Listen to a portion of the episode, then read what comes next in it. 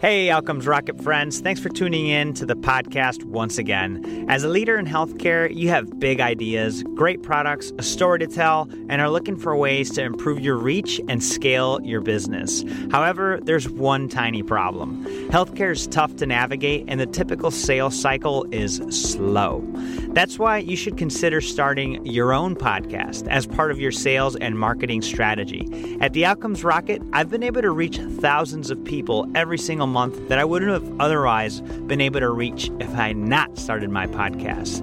Having this organic reach enables me to get the feedback necessary to create a podcast that delivers value that you are looking for. And the same thing goes if you start a podcast for what you could learn from your customers. The best thing about podcasting in healthcare is that we're currently at the ground level, meaning that the number of people in healthcare listening to podcasts is small but growing rapidly. I put together a free checklist for you to check out the steps on what it takes to create your own podcast. You could find that at outcomesrocket.health slash podcast. Check it out today and find a new way to leverage the sales, marketing, and outcomes of your business. That's outcomesrocket.health slash podcast. Welcome back once again to the Outcomes Rocket Podcast, where we chat with today's most successful and inspiring healthcare leaders. I really thank you for tuning in. Today, we have an outstanding guest. His name is Andrew DiMeo. Andrew is an innovation and design coach at Trig, industrial design firm specializing in consumer insights, design, and branding for medical, durable, and consumer products. With a background in NYC motion pictures, Andrew's last 20 years are in medical innovation, including 12 on faculty at UNC and NC State. It's North Carolina. His students' coursework led to multiple startups, including 410 medical and MEDIC and winning national competitions from NCIIA and the NIH. He founded the North Carolina Medical Device Organization and co founded EG Gilero, worked for Alaris Medical Systems as a design engineer, served as a business advisor and speaker for the Wallace H. Coulter Foundation, an advisor to the NIH C3I program, director of Duke Neuro Innovations, and on the planning team for BME IDEA. He holds a BS in physics, English literature, and secondary education from UNC Charlotte, and an MS in BME biomedical engineering from UNC Chapel Hill, and also a PhD from UNC Biomedical Engineering Department. You've got a glimpse into this outstanding man and his contributions, as well as his very interesting background. But what I want to do now is open up the mic to Andrew himself to round out that intro. Anything that I missed, Andrew? So excited to have you on the podcast. Wow, no, that was a uh, that's a, a mouthful and, and very, very, very kind. so thank you so much. Nothing, nothing to add. I really appreciate it. You having me on here today. Hey, it's a pleasure, Andrew. And you know, you've you've been so focused and you've done so many interesting things in the space. What is it that got you into the medical sector to begin with? Well, you know, I think I've always been service oriented. So, you know, my earliest memories of being in college, I was a, a tutor, would go and tutor at risk kids in high schools. And, and I always cool. just loved teaching, mentoring, tutoring. I don't know. I've always been really interested in impacting people's lives to be healthy and happy. And I think I just found that being involved upstream at the innovation stage of, of medical device design and development is where I found I could have the biggest impact. That's pretty awesome. It's it's at your core and you've just found this this area where you could deliver on that core in a big way. You've obviously made a big splash in the industry, worked with very influential organizations and companies out of all the things that you've seen, Andrew, just kind of thinking of today, and what would you say the hot topic that needs to be on every medical leader's agenda, and how are you guys tackling that at Trig? Oh man, so what I look at is the question that's being asked during due diligence over the past decade, and whether that's a, a big company looking at their biz dev team on due diligence, or you know investors looking to make an investment in a startup. And over the past decade, what I've observed is the question primarily going from hey, you know, what's your regulatory pathway to approval? That's what you used to hear. And then it kind of changed to, you know, is there an existing reimbursement code for this? But today, today I, feel like I hear over and over again, how will this change clinical practice?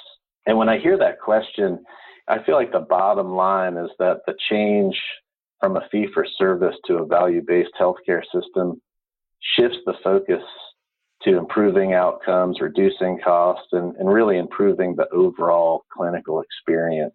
So, how do you impact that? How is that addressed? And our approach is to be part of the product development process early enough to truly understand all the stakeholders and to design a form and function into products to maximize the human experience. So that's the thing I would be paying attention to today is is really thinking about improving that that experience for everyone involved and uh, and who's using and being impacted by the products that we're making. I think that's a really interesting call out because when we are not at the initiation phase of that design process, I think we could lose a lot. So what you and your colleagues at Trig are doing is really sort of enabling this value-based care through the design itself can you share with the listeners an example of how you guys are creating results by doing things differently? It's about sort of a non dualistic approach or a holistic approach. I'm going to take a step back and say, hey, you know, the, sure. the last 12 years, I've actually been on faculty at NC State teaching design and, and innovation. And what it really came down to is multiple mindsets and collaboration. And what I mean by that is you know, we need to be innovative, outside the box thinkers while at the same time being comfortable in a highly regulated environment. And that's not so easy to do, to do both of those things simultaneously. We need to embrace all of the different mindsets that we ourselves can deploy or those that are on our team might have. So, so things like exploring with a scientific mindset, solving problems with an engineering mindset, understanding users' needs and generating solutions with a designer's mindset. You know, considering the business case, the economics, the legal aspects, I found that when and this is done well, this type of multiple mindset approach and collaborative approach, and we have a real shot at developing iconic solutions. It's that wing to wing approach, right? Having those different hats on to be able to to get the result that you're looking for. Yeah, and it's it's not compromising too. It's kind of interesting that oftentimes you'll hear sort of a non-dualistic approach be be a compromise. You know, like uh, you got to be confident but humble, and you might say that in sports or something. And, and, I'm like, no, you don't need to be confident but humble. You need to be confident and humble. It's about yeah. being both all the way, like all in, all in outside the box and all in on following the regulations, right? You know, so it's really interesting when you can bring it together in a holistic sense. It really is. It really is. And and so you've taken this career and sort of you've been in and out of industry as well as academia, which I think provides for a really cool mix of those two um, spaces. What would you say something that has happened or that you learned a setback in one of those areas that you learned from that's made you a better designer or better contributor? Yeah, you know, if I told you all the failures, you'd probably have to start a whole new like failure podcast. Failure rocket. Yeah the failure rocket. Nobody wants to be on that one right? But we got to embrace it. No, no but all, all kidding aside i mean of course i've failed many times and learning from those failures is really really important. And and the one that jumps out to me when when asked this question is going back to uh, my earliest days as a design engineer at uh, Alaris Medical Systems. You know, I was young, I was I was fresh, I didn't have any experience at all, and and I was put on a project to lead to develop a new Vacutainer. Uh, you know, you know, Vacutainer is like the vacuum-filled container to draw blood. Yes. And the whole idea was, hey, you know, make this more user-friendly for the phlebotomist, make it more comfortable for the patient. You know, you know, make it, you know, so it can be done one hand, you know, et cetera, et cetera. And and I went back and forth between patient and phlebotomist, patient and phlebotomist, you know, trying to understand how this product was going to be used. And I got got it really far along through the the product development process. I mean, we were we were making soft tools, you know, building you know production like products to get into the hands of the users and get some some really good feedback. And when you're that far in, it's pretty expensive to the company. And as we got deep into the product validation and verification testing, there was a hiccup, and it was it did not fit in the centrifuge at the lab. Oh. Dang. and it it totally killed the project and it was just horribly embarrassing as a young design engineer. That's tough. Um, it was and it opened my eyes early to this whole idea of really understanding all of the people that were going to be impacted by the product that you were developing and all the way down to the, this idea that that there's like real humans inside clean rooms assembling product all day long and you know what impact are you having on their lives? You know like are are you causing these folks to have arthritis because you're designed something that is just a pain to put together who are the people working in the labs that are processing samples as they're coming through you know it, it just really opened my eyes to have a have a full appreciation from you know, initial sourcing of materials to disposal. You know, what impact is this product going to have on people's lives? So yeah, the lesson, like the journey map, following the patients, the payers, the providers, and, and all the impacted stakeholders, and and considering every piece of it. That's uh, that was a big, big eye opener for me. That's such an interesting lesson, Andrew. Appreciate you uh, you sharing that. Wow, and I'm sure you've been able to pull from that experience to help all the designers that you've trained in your in your years as as a professor there and now back in industry i think the same problem applies listeners you can apply this not only to design but also a patient going through the care continuum you know whether it be an episode of care or or just taking a look at them if you're a payer or yeah an insurance provider really and like hey where are they going? Long-term care where were they before? And it's the same process that we've got to keep in mind like andrew is, is reminding us it's that big picture and understanding how to impact whether it be a design or a patient. Really great share andrew. Thank you for that. Yeah thank you. So you hit that big bump the product did it end up not launching because of that yeah, it was a complete failure. You know, we canceled the product. Dang, and, you couldn't you couldn't have changed the size a little bit and saved it. Not you know, easy. it was just yeah, it wasn't that easy. And yeah. and as far as like a new product development team was considered, before you knew it, I was pulled onto a sustaining project, and you only get to cut your teeth so many times on cradle to grave product development project. Uh, I got to work on different projects at, there at Alaris. Got a design patent on a on a vial adapter, you know, and worked on some really cool projects.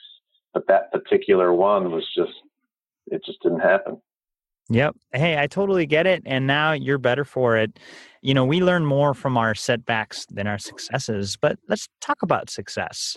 You've had a lot of those successes in your life in this medical field. Can you share with the listeners one that you're most proud of? I guess coming into this, especially over the past 12 years, my proudest moments have been when the when the students have achieved some some success. You know, won some national design competition, but the one that stands out to me is 410 Medical.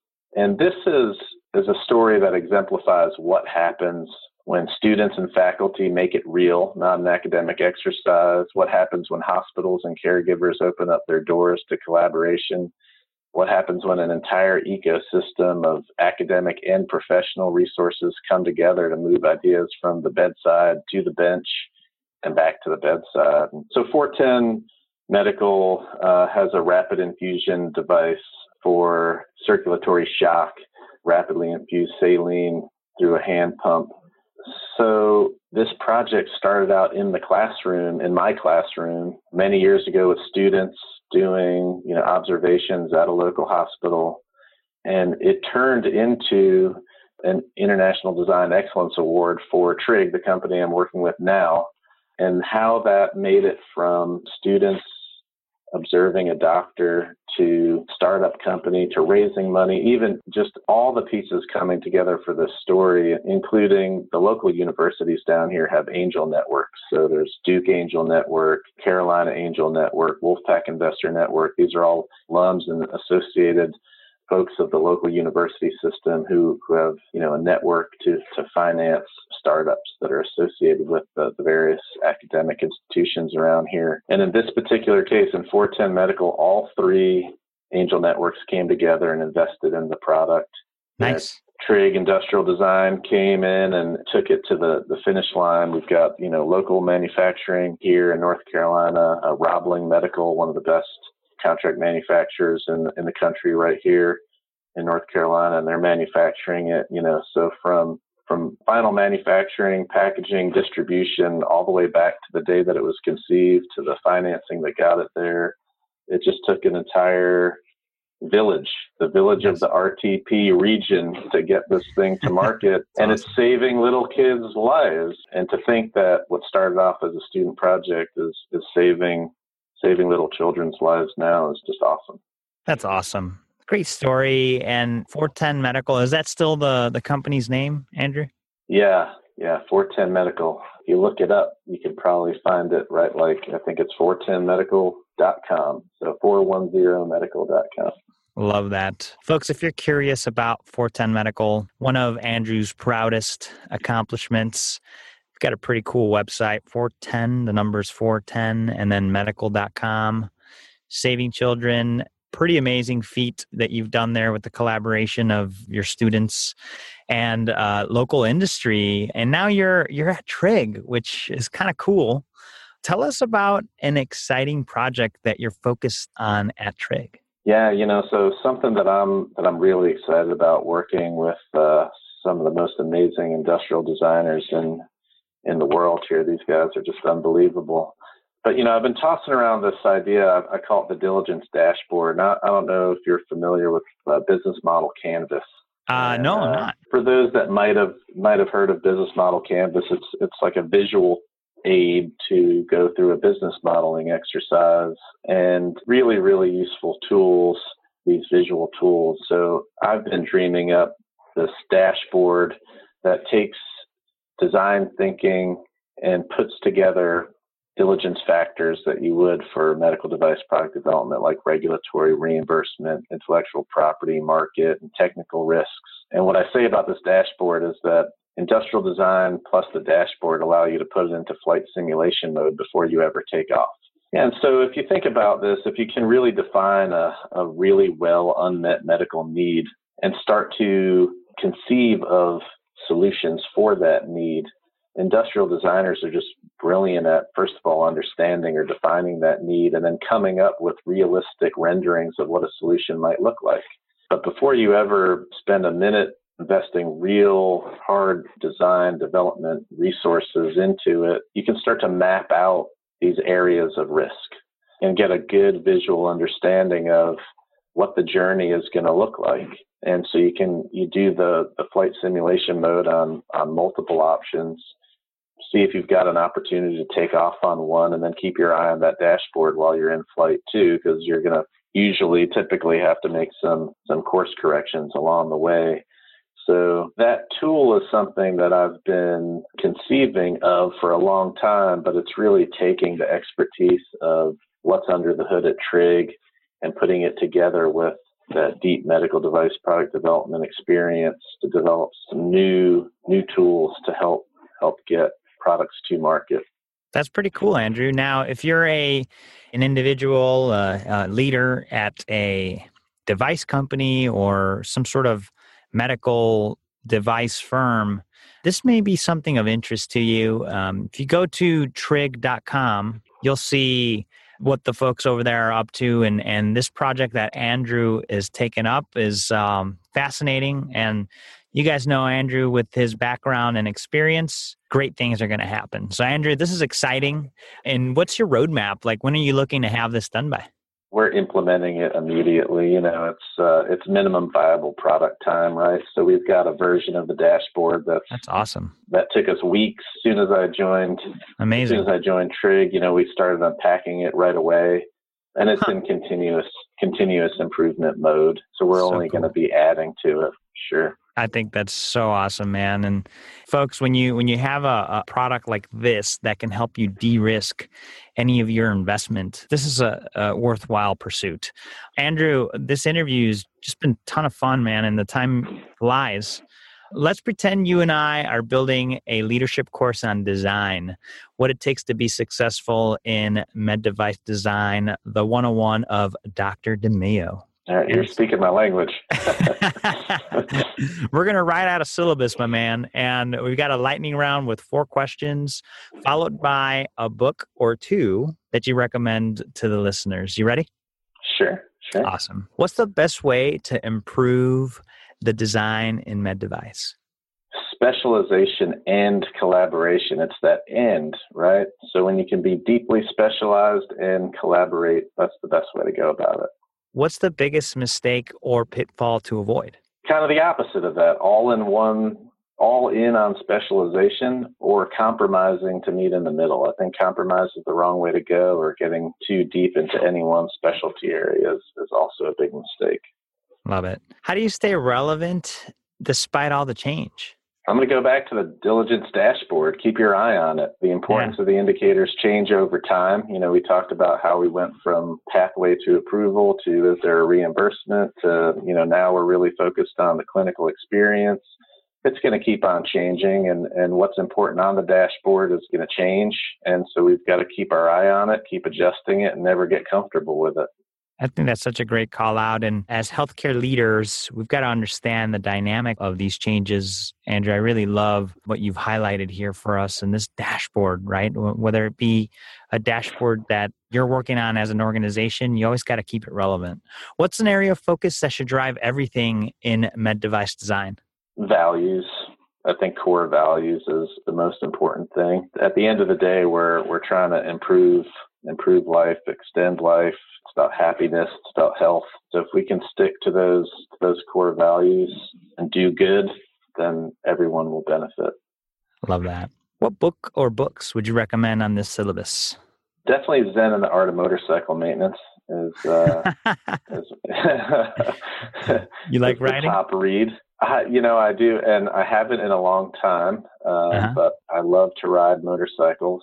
But really, you know, the book is is really about it's about classical thought processes and romantic thought processes as one thing that they're not they cannot be separated. And form and function this is sort of this whole design thinking mindset. Form can't exist without function and function doesn't exist without form. And and it's not some kind of compromise.